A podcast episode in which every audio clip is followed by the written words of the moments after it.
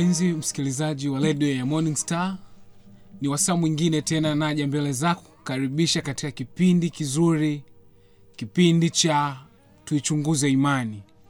Na tunazidi kubarikiwa na mrejesho tunaopokea kutoka kwa wasikilizaji wetu toka sehemu mbalimbali ikitutia moyo ya kwamba jumbe hizi zinafika sehemu mbalimbali. Na katika siku ya leo tutakuwa na somo zuri linalosema tuzichunguze siri za ushindi nipende kualika mpenzi msikilizaji popote pale ulipo. Sogea karibu na redio yako. Tuendelee kubarikiwa katika mfululizo wa vipindi hivi. Nikumbushe tu ya kwamba vipindi hivi vinaletwa kwenu na vijana wa kiadventista wa sabato wanaosoma vyuo vikuu na vyuo vishiriki nchini tanzania. Na katika siku ya leo tutakuwa na somo zuri ambalo litaletwa na mwinjilisti godfrey machota na tunapoenda kufungua vipindi hivi nipende kukualika pale ulipo tuandae mazingira mazuri na kisha tupate ombi. Na baada ya ombi hili mwinjilisti machota atasimama kwa ajili ya neno la jioni hii ya leo. Basi tupate kuomba. Mtakatifu mungu mkuu mfalme wa amani tunashukuru na tunasema asante kwa masaa haya. Wasaa umefika wa kuichunguza imani kupitia maandiko matakatifu tunakualika baba mwema ukapate kuwa pamoja nasi katika kipindi hiki. Na mtumishi wako atakaposimama kwa ajili ya kunena na wana wako endelea kuwagusa endelea kufungua mioyo yao ili kwamba kupokea neno hili. Lakini pia baba mwema watumishi wako katika mikoa mbalimbali ya nchi ya tanzania na sehemu nyingine ulimwenguni wanaposikiza redio hii pengine wanapokuwa na changamoto mbalimbali za kimaisha baba mwema ukapate kuwafungulia changamoto hizo na zaidi ya yote utukufu na heshima vikapate kurudia juu mbinguni. Tunakualika ukapate kuwa pamoja nasi katika vipindi hivi tangu sasa na hata milele kwani tumeomba kupitia jina la yesu kristo bwana mkombozi wa maisha yetu. Amen. Amen. Bwana asifiwe rafiki na ndugu yetu mpenzi msikilizaji ambaye umekuwa pamoja nasi siku hizi zote tukiendelea kuzichunguza kuchunguza imani ninakushukuru sana wewe ambaye unatutumia meseji na wakati mwingine kutupigia kutujulisha kwamba tuko pamoja katika kuendelea kuchunguza imani.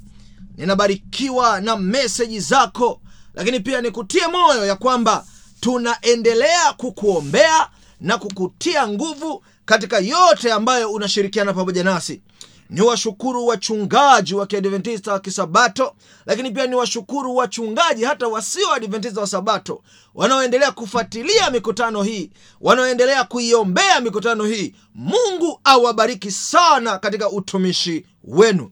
Niwakumbushe namba ya simu ambayo m, ni, ni, ni, ambayo ndio unapaswa kuwasiliana nasi tunayoendelea nayo katika kipindi hiki cha kuchunguza imani.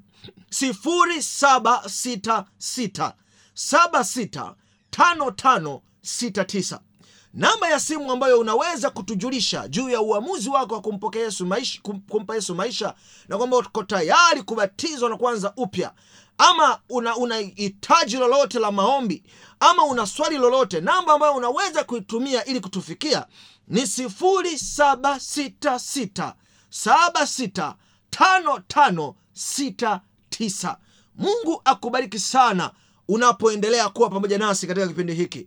Muda huu ni, ni, ni kusihi uutumie kualika ndugu na jamaa kusikiliza na kufuatilia vipindi hivi. Kumbuka pia muda huu tunaonekana mubashara kupitia youtube katika akaunti ile ama chanel ile ya habari njema television tunaonekana mubashara popote ulipo. Unaweza ukatuona hata wale ambao hawawezi kupata mawimbi ya sauti. Unaweza kuwatumia ukawaambia waende habari njema tv wanaweza wakaona ma, ma, ma, wakashiriki moja kwa moja mikutano hii kwa kutazama moja kwa moja.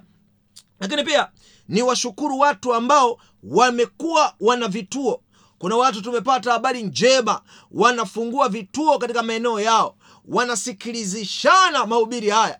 Mtu mmoja anaalika rafiki yake anaalika na mwingine wanakusanyika kwa pamoja kusikiliza mikutano hii. Tumepata habari za kituo kilichopo kule mtwara ambacho kuna watu zaidi ya ishirini na tano ambao wanafuatilia mahubiri haya kila siku. Mungu awabariki sana. Na watu wote ambao mnafungua vituo mahala mahala tupeni habari zenu nasi tutaendelea kuwaombea. Mungu awabariki sana. Amen. siku ya leo tuna somo lingine la kipekee sana. Somo ambayo nimelipatia kichwa kinasema tuchunguze ama tuzichunguze siri za ushindi. Tuzichunguze siri za ushindi. Katika maisha ya mwanadamu tumeona katika historia ya kwamba mungu alimuumba mwanadamu na kila kitu kilikuwa shwari na chema. Lakini hali hiyo haikudumu kwa muda dunia hii ikawa imeingizwa katika pambano. Bibilia inatueleza ya kwamba mara baada ya kuingia katika pambano mungu wa neema aliingilia kati ili kuweka uwezekano wa mwanadamu kushinda hilo pambano ikiwa atamuamini yeye. Na hivyo leo ninataka nikupatie siri za ushindi ambazo zitakusaidia uendelee kuwa mshindi ama uwe mshindi katika pambano hili kati ya wema na uovu linaloendelea hivi sasa. Leo nimegawa nimegawa somo langu katika sehemu kuu tatu. Sehemu ya kwanza nitakutajia mambo ambayo unapaswa kuyajua mambo unayopaswa kuyatambua. Sehemu ya pili ya somo langu nitakutajia mambo unayopaswa kuyaamini. Hayo daima yanapaswa kukaa katika imani yako unayopaswa kuyaamini daima na mwisho nitamaliza na mambo unayopaswa kuyafanya. Na hayo yote ukiyajumlisha utakuwa umepata siri za ushindi. Haleluya. Na hivyo kaa karibu na daftari na pena na, na, na, na karatasi yako upate kuandika siri hizi za ushindi.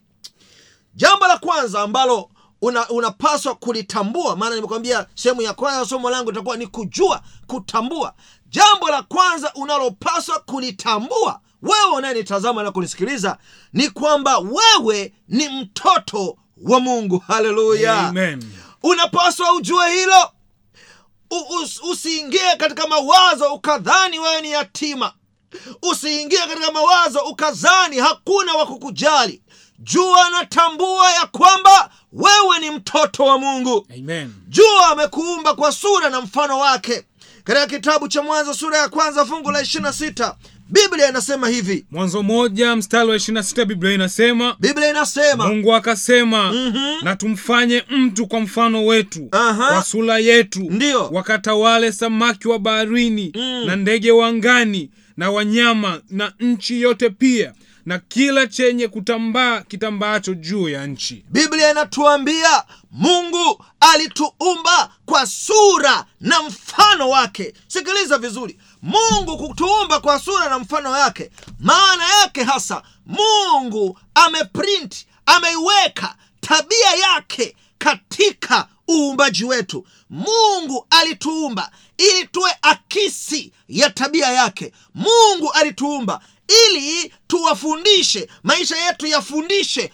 upendo wake. Mungu alituumba ili watu watakapotutazama ili malimwengu ama malaika wanapotutazama wakiona tunavyoenenda waone sura na tabia ya mungu. Haleluya! Amen. Mungu alituumba na kutufanya tuwe wa, watu wa pekee kabisa. Tuwe sehemu ya pekee kabisa katika uumbaji wake. Na hivyo nataka nikuambie una mungu ambaye amekuumba kwa sura yake. Amekuumba wewe uwe balozi wa tabia yake. Na mungu huyo anajitambulisha kama baba yako. Haleluya.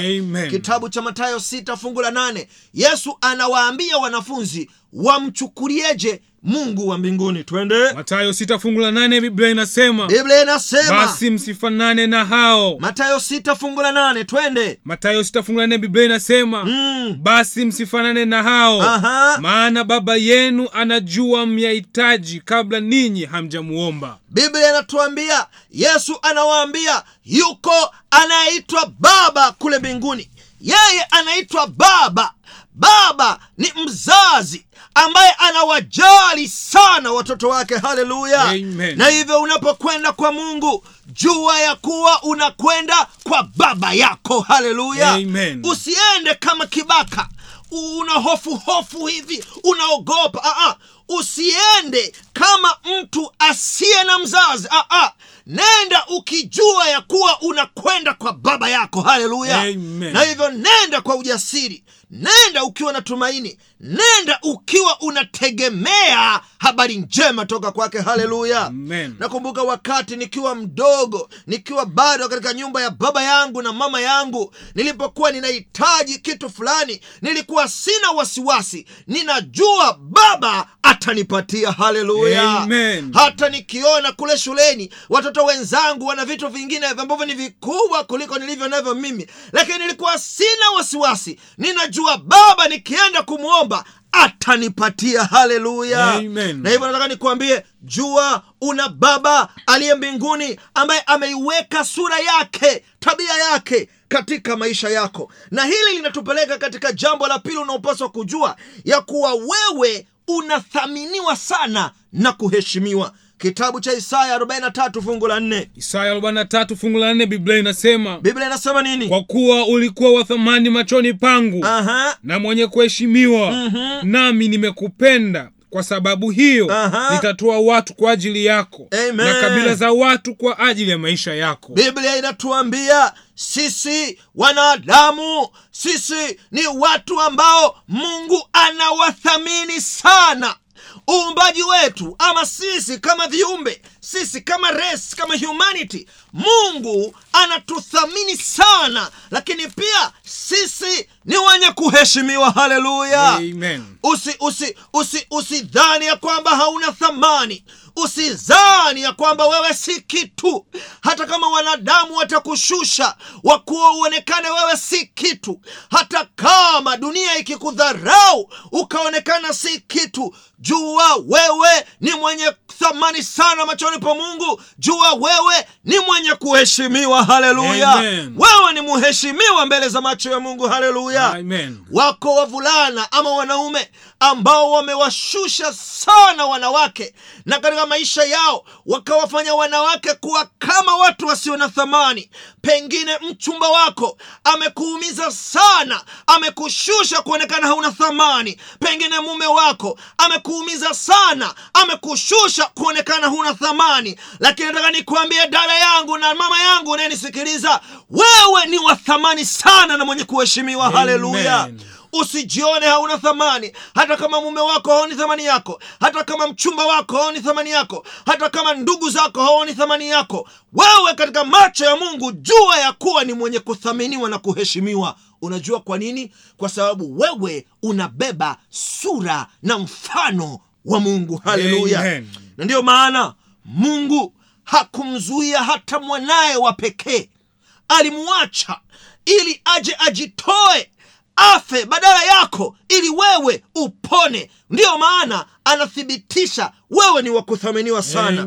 Yohana 3:16 twende mtu wa mungu. Biblia inasema yohana 3:16 ndiyo kuonyesha mungu anavyokuthamini. Kwa maana jinsi hii mungu aliupenda ulimwengu. Ndiyo hata akamtoa mwanaye pekee ndiyo ili kila mtu amwaminie asipotee Aha. bali awe na uzima wa milele. Biblia inatuambia kwa maana jinsi hii mungu aliupenda ulimwengu biblia inatuambia mungu aliipenda humanity. Mungu aliwapenda wanadamu. Biblia haisemi mungu aliwapenda wakristo peke yao. Biblia haisemi mungu aliwapenda wanaomcha mungu peke yao. Biblia inasema mungu aliupenda ulimwengu. Haleluya! Amen. hata kama maisha yako ni ya kipagani hata kama maisha yako yamezama mbali katika giza nataka nikwambie mungu bado anakupenda kwa sababu wewe ni uumbaji wake. Haleluya Amen. ana wajibu wa kukuhudumia kwa sababu wewe uko hapa kwa sababu yake. Haleluya. Amen. hakuna mtu ambaye aliandika barua ya kwamba mimi nizaliwe duniani. Hakuna.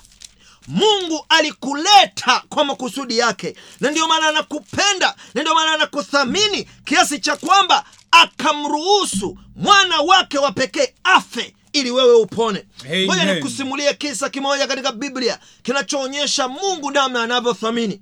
Katika kitabu cha yoshua sura ya tisa mpaka ya kumi biblia inatupatia kisa cha watu wanaoitwa wagibeoni wagibeoni wakati mataifa mengine kama matano hivi yakiwa yameungana kupambana na, na, na wana wa israeli waliokuwa tu wamevuka mji wa Yord, wamevuka mto yordani na kuangusha mto nani mji wa yeriko hawa mataifa matano wakasikia habari hizo wakasikia na kwamba ai nayo imeangushwa wakapanga kupambana na wana wa israeli kuwazuia. Lakini wagibeoni wakaona hayo sio mawazo mema. Hatupaswi kupigana na watu wa mungu bali tunapaswa kuungana na watu wa mungu. Na hivyo wagibeoni wakamwendea yoshua na wazee wa israeli. Japo walienda kwa hila lakini lengo lao lilikuwa ni kujitoa maisha yao wampe mungu maisha yao. Na hivyo yoshua akawapokea. Hata baada ya kugundulika hila yao ya kwamba hawakuwa watu wa mbali bado mungu aliendelea kuwapokea na wakafanya kuwa watumishi katika hekalu la mungu wakiwa wakatakuni katika hekalu la mungu nataka nikuambia ni heri uwe mtumishi katika hekalu la mungu kuliko kumtumikia shetani na hivyo wagibeoni baada ya kuungana na watu wa mungu baada ya kuungana na wana wa israeli mataifa haya matano yakapanga njama kuwaangusha kuwapiga wagibeoni. Ndipo wagibeoni wakaenda kumlilia mungu wa yoshua. Wakamwambia yoshua utuokoe! Tuombee kwa bwana tuokoe nataka nikuambie katika sura ile ya kumi ya yoshua mungu alifanya mambo makubwa kuthibitisha ya kwamba aweza kuokoa wamliliao nataka nikuambia moja kati ya mambo ambayo yalitikisa historia ya dunia mungu alisimamisha dunia na mwezi zikasimama. Jua likabaki pale pale katika bonde la gibeoni na mwezi ukasimama pale pale katika bonde la aiyaloni ili hawa wagibeoni yoshua apambane na maadui zao waokolewe. Haleluya. Amen mungu aliwathamini sana hawa watu ambao ndio kwanza walikuwa wamejiunga na imani hiyo mpya ya kumtumikia mungu. Hawa watu waliokuwa wametoka kwenye kuabudu sanamu lakini mungu alisimamisha dunia isizunguke alisimamisha mwezi usizunguke ili jua libaki pale pale gibeoni na mwezi ubaki kule kule aiyaloni ili amalize kuwaangamiza maadui wa watu wa mungu. Haleluya. Na hivyo kama mungu alisimamisha dunia. Nataka nikuambia huo ni muujiza mkubwa sana. Maana dunia ikisimama maanaake haizunguki. Isipozunguka maanaake haizalishi ute wa kimagnetiki unaoizunguka ute wa mvutano.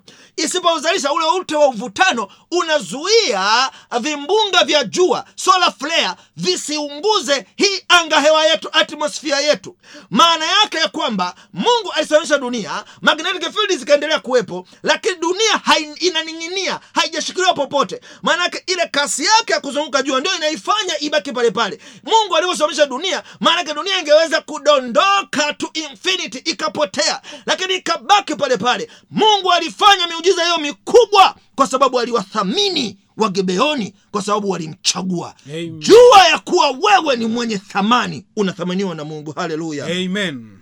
Lakini jambo la tatu linalopasa kujua mpenzi msikilizaji ni kwamba mungu anakuwazia mawazo mema siku zote. Yeremia 29:11 yeremia 29:11 neno la bwana linasema neno la bwana linasema maana nayajua mawazo ni waziayo ninyi. Maana nayajua mawazo ninayokuwazia wewe asema bwana. anasema bwana. Ni mawazo ya amani wala si ya mabaya. Ni mawazo ya amani wala sio mawazo mabaya. Kuwapa ninyi tumaini siku zenu za mwisho. Kuwapa ninyi tumaini siku zenu za mwisho nataka nikuambie mungu anakuwazia mawazo mema. Nataka nikupe habari njema ya kwamba kesho yako ni njema kuliko leo.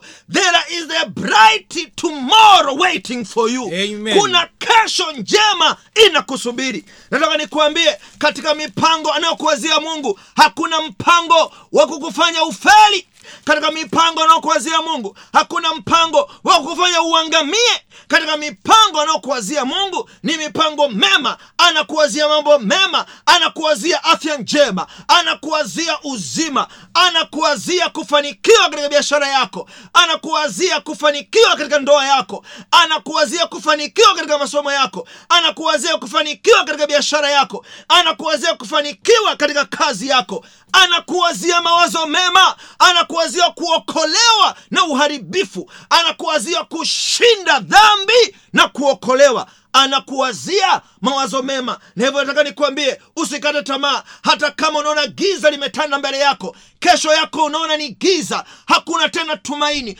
Umepoteza kazi umepoteza shule. Kuna wengine wakifeli wanakata tamaa. Nataka nikuambie ukifeli sikate tamaa maana bwana anakuwazia mawazo mema.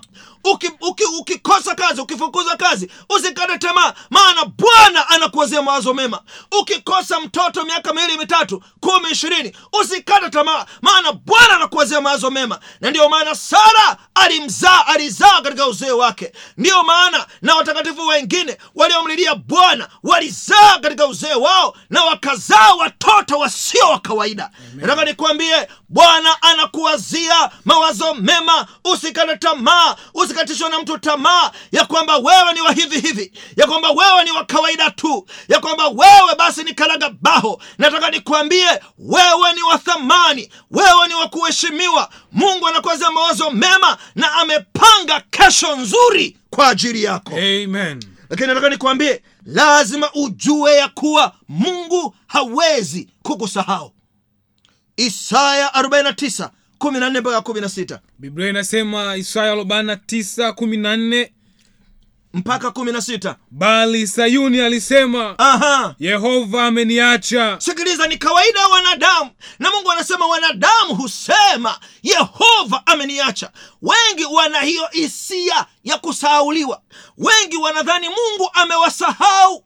Wanadhani ya kwamba mambo yanavyoenda vibaya mungu amewasahau wanadhani maisha yanavyokwenda mrama. Mungu amewasahau. Wanadhani kwa sababu wako muda mrefu vitandani. Mungu amewasahau. Wanadhani kwa sababu amekaa muda mrefu bila kupata mume. Mungu amemsahau. Wanadhani kukaa muda mrefu bila kupata kazi. Mungu amemsahau. Wanadhani kukaa muda mrefu bila kupata mtoto. Mungu amemsahau. Wanadhani kukaa muda mrefu akiwa katika maisha tu ya kupanga nyumba hajengi yake. Mungu amemsahau. Wanadhani kuishi maisha ya kupungukiwa na umasikini. Mungu amewasahau. Wanadhani mambo yao yanavyoenda mrama afya zao zinavyoenda mrama. Wanadhani mungu amewasahau. Na mungu anasema wanadamu hudhani husema nimewasahau. Lakini mungu anasemaje katika fungu la kumi na tano? Je mwanamke aweza kumsahau mtoto wake anyonyaye? Mungu anatoa mfano. Je mwanamke anaweza kumsahau mtoto wake anyonyaye hata asimhurumie mwana wa tumbo lake. Wala asimuhurumie mwana wa tumbo lake. Naam hawa waweza kusahau. Mhm. lakini mimi sitakusahau wewe. Amen. tazama nimekuchola katika, viga, katika vitanga vya mikono yangu. Kuta zako ziko mbele zangu daima. Biblia inatuambia mungu hawezi kukusahau. Haleluya. Kuna kawimbo fulani ka kikristo ninakapenda kanasema mungu hawezi kukusahau. Mungu hawezi kukuacha ujifie mwenyewe. Mungu hawezi kukusahau dada yangu. Atakupatia mume wako kwa wakati. Amen. mungu hawezi kukusahau mama yangu. Atakupatia mtoto kwa wakati. Mungu hawezi kukusahau rafiki yangu. Hata kuacha uendelee kuteseka na ugonjwa. Mungu hawezi kukusahau. Hata uendelee kuteseka na kukwama. Biashara haikui. Mungu hawezi kukusahau atakukumbuka. Haleluya. Amen. nataka nikwambia anasema daima mambo yako kuta zako ziko mbele yake. Daima mipango yako iko mbele yake. Daima mawazo yako yako mbele yake. Anatazama na anakuwazia mema mema mema mema. Haleluya. Amen. Ninaipenda sana bibilia maana inanitia moyo ya kwamba yuko mungu mbinguni ambaye hawezi kunisahau. Wako watakatifu wa mungu katika nyakati nyakati walifika hatua wakadhani mungu amewasahau. Lakini mungu anathibitisha kwamba mwanamke aliyezaa anaweza akamsahau mtoto wake anyonyaye ama anaweza asimwonee huruma mwana wa tumbo lake. Tunasikia visa kadha wa kadha. Wa mama waliowazaa watoto wao wanawachoma mikono. Eti kisa watoto wameiba. Tunasikia visa vya, vya, vya kweli kabisa. Vya, vya jinsi wazazi wasivyowapenda ama wanavyowatenga watoto wao. Lakini biblia inasema mungu hawezi japo mama anaweza kukusahau lakini mungu hawezi kukusahau. Haleluya. Wakati fulani daudi anaandika anasema baba yangu na mama yangu wakiniacha mungu hataniacha. Haleluya. Yeye hawezi kukusahau. Na hivyo hayo mambo manne unapaswa kuyajua kabisa. Usiwe na mashaka nayo ya kwamba mungu wa mbinguni ni baba yako ni mzazi wako ana wajibu na wewe. Lazima ujue ya kwamba mungu anakuthamini na kukuheshimu sana lakini lazima ujue mungu amepanga mipango mema kwa ajili yako. Anakuwazia mema. Lakini lazima ujue ya kwamba mungu hawezi kukusahau. Haleluya. Jambo la pili ambalo lipo katika siri hizi za mafanikio katika siri hizi za ushindi ni uwe na imani na mungu. Haleluya. Katika kitabu cha webrania 11 fungu la sita biblia inazungumza nini kuhusu habari ya imani? Waebrania kumi na moja fungu la sita Biblia inasema biblia inasema lakini pasipo imani haiwezekani kumpendeza. Aha. Kwa maana mtu amwendaye mungu lazima aamini kwamba yeye yuko aha. na kwamba huwapa thawabu wale wamtafutao. Biblia inatuambia lazima tuwe na imani na mungu imani ya kwamba atatupatia thawabu tutakapomtafuta. Haleluya. Kwa hiyo jambo la kwanza katika imani lazima uamini ya kwamba mungu yuko tayari kukusamehe haijalishi ya wingi wa dhambi ulizo nazo.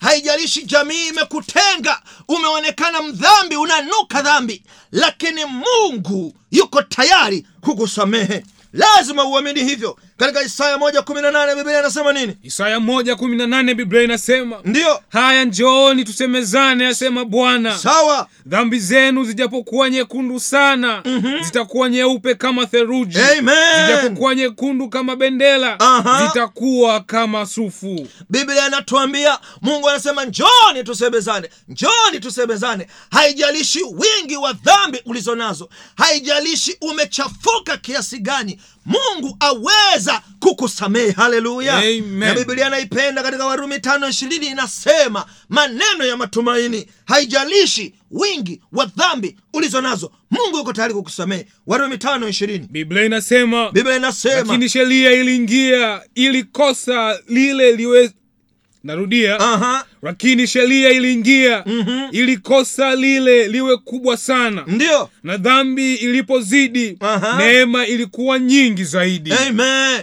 Biblia inasema dhambi ilipozidi neema ilikuwa nyingi zaidi. Hakuna dhambi ambayo neema ya kristo haiwezi kuifikia ndiyo maana katika historia yote tunaona wako watu walioonekana ni wadhambi lakini bwana alipoingilia kati walipompa bwana maisha yao walitakaswa na kuwa watakatifu haleluya Amen. tunamuona yule rahabu kahaba katika ule mji wa yeriko kahaba wa kujulikana alipompa yesu maisha alipokubali kuambatana na watu wa mungu rahabu alibadilishwa akawa mcha mungu na akaingia katika ukoo uliopelekea kuzaliwa kwa yesu. Haleluya! Nataka nikupe habari za paulo ambaye alikuwa muuaji alikuwa muuaji mwangamizaji lakini bwana alipompokea kristo ninataka nikueleze aligeuka kuwa mtume wa mataifa. Haleluya!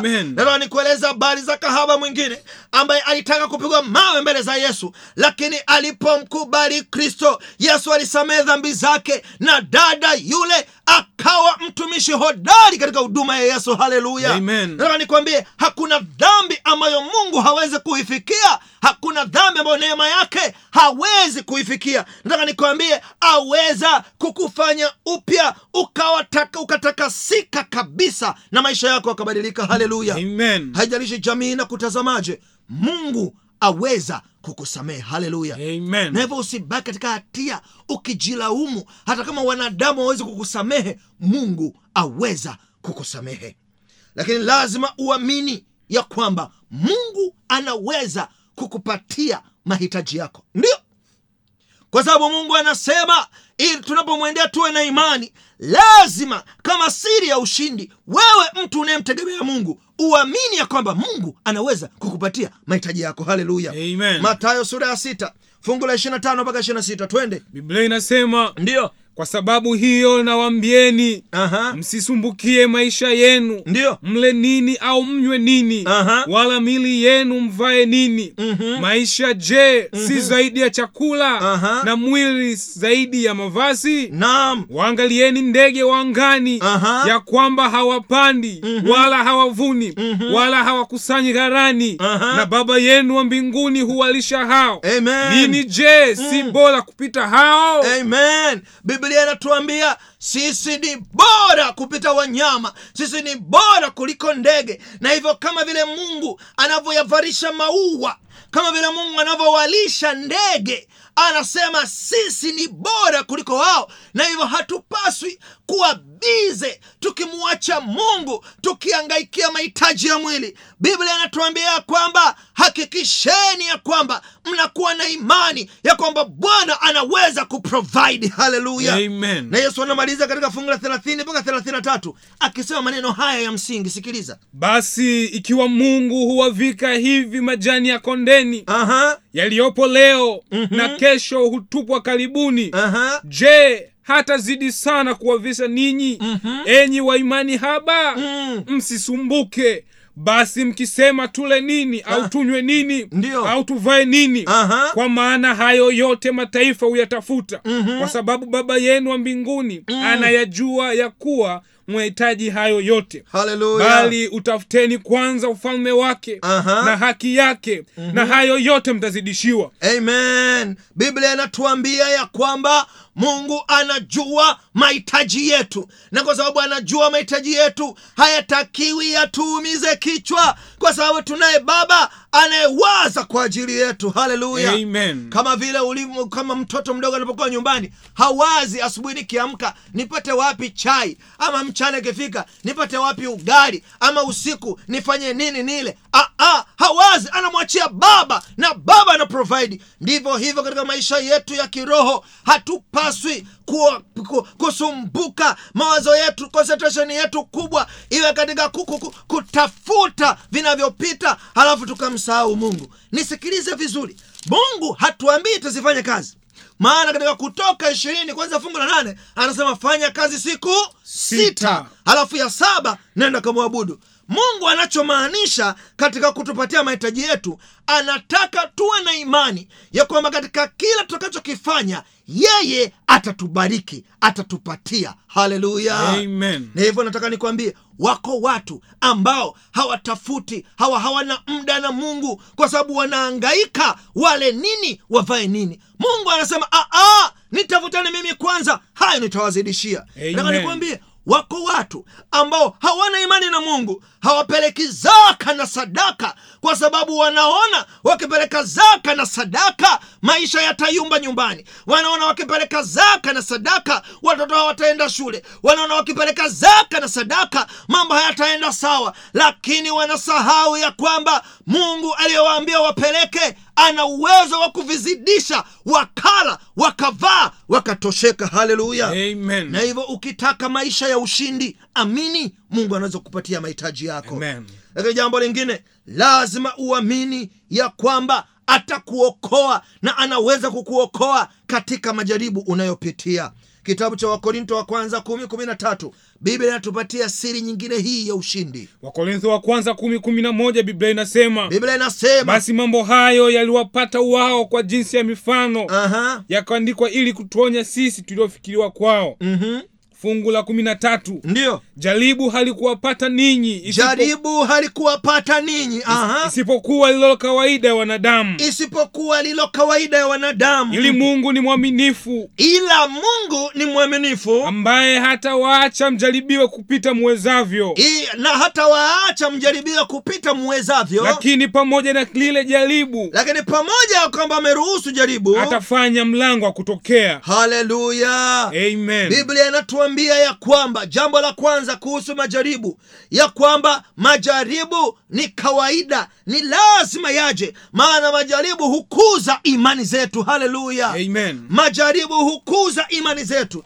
Lakini mungu anasema yeye ni mwaminifu atahakikisha amelipima lile jaribu. Na akiwa ikiwa ameliruhusu ulipitie ameona ya kuwa ukimtegemea utalishinda hilo jaribu. Haleluya. Amen. Lakini anasema hawezi kuacha ujaribiwe mpaka ulemewe. Hawezi kuacha ujaribiwe mpaka uangamie. Anasema Ah, yeye ni mwaminifu. Atakufungua macho yako utauona mlango utatoka katika hilo jaribu. Haleluya. Amen. ninapenda fungu la isaya 43 moja mpaka mbili linavyoeleza juu ya habari ya uaminifu wa mungu kuhusu majaribu yanayotupata. Twende. Isaya 43 fungu la kwanza la pili biblia inasema biblia inasema lakini sasa bwana aliyeku- aliyekuhuruku Aha. ee yakobo yeye aliyekuumba ee israel asema mungu, hivi. Mungu aliyekuumba anasema hivi. Aha. Usiogope. Usiogope. Maana nimekukomboa. Maana nimekukomboa. Nimekuita kwa jina lako wewe uliye wangu. Nimekuita kwa jina lako wewe uu wangu. Sikiliza.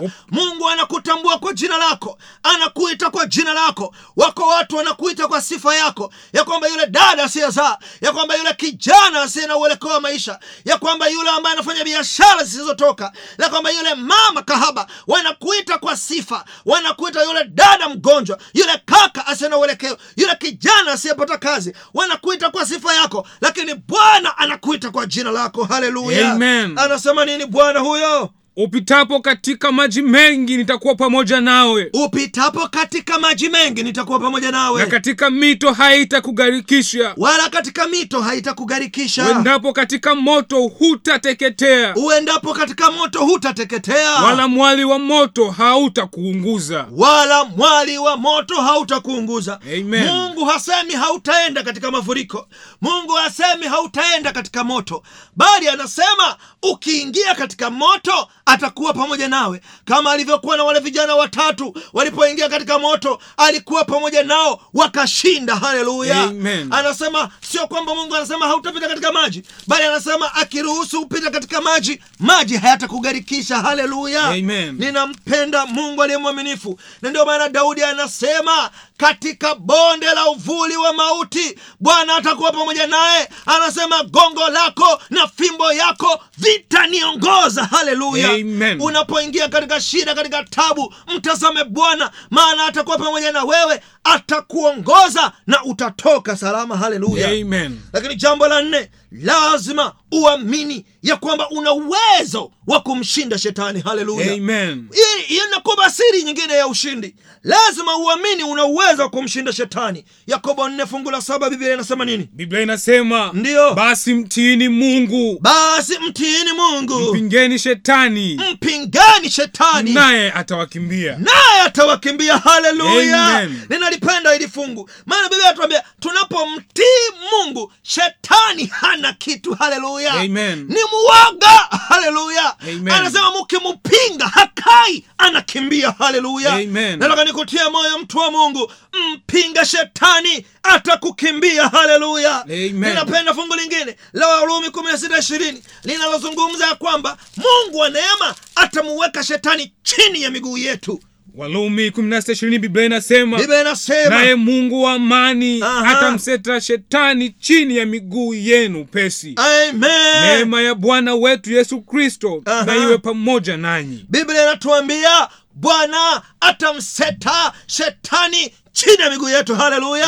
Shetani ni wa chini sio wa juu shetani ni wa chini. Haleluya. Amen. na hivyo wasikutishe jana nilikusomea fungu hili sitalisoma leo. La wakolosai moja kumi na tatu ya kwamba kristo alitukomboa katika nguvu za giza. Shetani wasikutishe wachawi wasikutishe waganga wasikutishe waabudu majini wasikutishe wale wanaotafua na wanaopekuapekua nyota wasikutishe maana kristo ana nguvu zidi ya nguvu za giza. Haleluya. Na hivyo unaweza ukimtegemea bwana wa kumshinda shetani nam unaweza wa kushinda dhambi.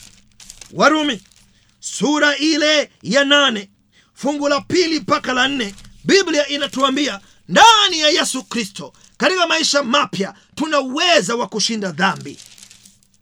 Warumi sura ya nane walumi nane kuanzia fungu la pili mpaka la nne. Biblia inasema biblia kwa sababu sheria ya roho wa uzima Mhm, kwa sababu ya sheria ya roho wa uzima. Ndiyo ule ulio katika kristo yesu. Ndiyo imeniachia huru. Mhm. mbali na sheria ya dhambi na mauti. Bali sheria ya mungu ya neema imeniacha huru dhidi ya sheria ya mauti. Aha maana yale yasiyowezekana kwa sheria yale yasiyowezekana kwa sheria, kwa vile ilivyokuwa dhaifu kwa sababu ya mwili. Ndiyo mungu kwa kumtumia mwanawe mwenyewe katika mfano wa mwili. Bali kwa kristo aliyeufaa mwili.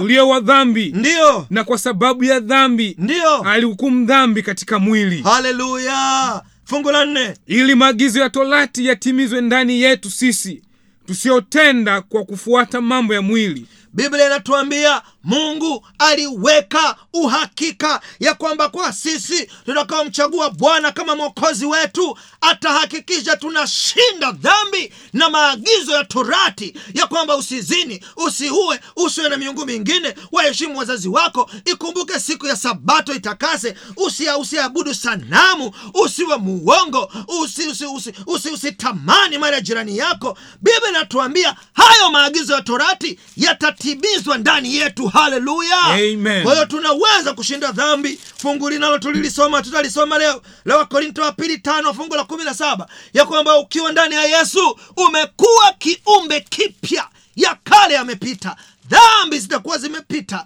uvutaji sigara utaushinda unywaji pombe utaushinda mazoea mabaya utayashinda kwa sababu sasa umekuwa mtumishi ama umekuwa kiumbe mpya Amen. lakini jambo la tano unaopaswa kuamini ni kwamba ina unayaweza yote kupitia kristo.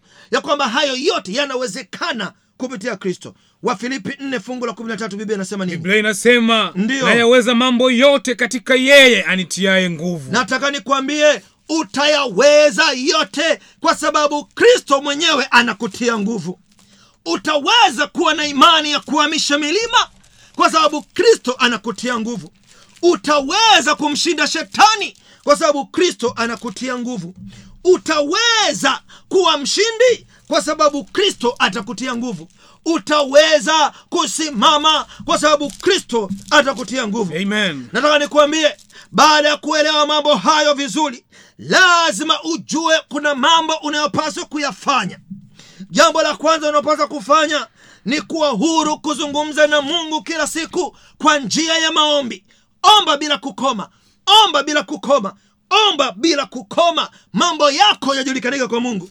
Lakini jambo la pili unapaswa kufanywa penda kusikiliza sauti ya mungu kupitia maandiko yake matakatifu. Maana sisi tunaongea na mungu kupitia maombi lakini mungu anaongea na sisi kupitia maandiko matakatifu. Maana neno la mungu hutakasa. Neno la mungu huweka huru. Neno la mungu hutulinda hutusaidia kushinda dhambi na jambo la mwisho ambayo ninapenda kukuambia jioni ya leo jambo la mwisho inayopenda kukueleza masaa haya ambalo linafunga katika listi ya mambo ambayo ni siri za ushindi ni kumpatia yesu ayaongoze na kuyatawala maisha yako. Amen. Maana bila hilo hauwezi jambo lolote. Katika kitabu cha yohana 15 fungu la tano biblia inatueleza habari hiyo ya msingi sana. Yohana 15 fungu la tano biblia inasema biblia inasema mimi ni mzabibu mimi ni mzabibu ninyi ni matawi ninyi ni matawi. akaye ndani yangu nami ndani yake. Aha. Huyo huzaa sana. Amen. Maana pasipo mimi ninyi hamuwezi kufanya neno lolote. Yesu kristo ni mzabibu wa kweli. Yeye ndiye chanzo cha uhai mpya yeye ndiye mwanzilishi na mwanzilishi na mmaliziaji wa yote. Nataka nikueleze ukimpa yesu maisha yako maisha yako yatakuwa yanafuata kanuni zote hizi nilizokutajia. Kanuni za ushindi utaishi maisha ya ushindi utaishi maisha ya kuwa na amani na hautakuwa na wasiwasi tena na kesho yako. Amen. Ikiwa hilo ndio hitaji lako na ninapendekeza kwako liwe hitaji lako mpatie yesu maisha yako. Ubatizo utaandaliwa popote kwa ajili yako. Amen. ninakualika masaa haya. Ikiwa hilo ndio hitaji lako chukua simu yako masaa haya. Tutumie ujumbe kwa namba 766 765569 narudia tena. 766 765569 chukua nafasi hii. Mkabidhi yesu maisha yako andika ujumbe tujulishe uamuzi wako ili tuendelee kukuombea. Mungu akutie nguvu. Mpe yesu maisha yako maana ndiyo jambo bora ninaloweza kukupendekezea kwako katika masaa haya ili uishi maisha yaliyojaa ushindi. Amen. katika masaa haya nataka kukuombea ili unapofanya uamuzi huo bwana aendelee kuwa pamoja nawe. Nataka nikuombee ili changamoto unayopitia bwana akusaidie. Hapo ulipo unaweza kumheshimu mungu tuombe baba yetu na mungu wetu mwema tunakushukuru kwa ajili ya mbaraka wa masaa haya ambapo umetufunulia siri za ushindi. Ninakusihi kristo wangu wako watu ambao masaa haya wameguswa na neno hili la matumaini na wanaamua kukupa wewe maisha yao. Na kusihi wanapoanza maisha mapya tembea nao ukawasaidie wafikie ahadi yao ya ubatizo. Na kusihi waendelea kuwalinda waonyeshe njia waendelee kuwa washindi. Lakini masaa haya kristo na wakumbuka watu wenye shida mbalimbali. Wako watu wanatafuta waume wako watu wanatafuta watoto wako watu wanatafuta kazi wako watu wanatafuta mvuto kwenye biashara zao. Wako watu wanakulilia ni wagonjwa kila mtu kwa mahitaji yake. Wako watu wamefungwa na nguvu za giza. Katika jina la yesu kristo katika jina la yesu kristo wapokee wapokee. Katika jina la yesu kristo ninaomba amen Amen.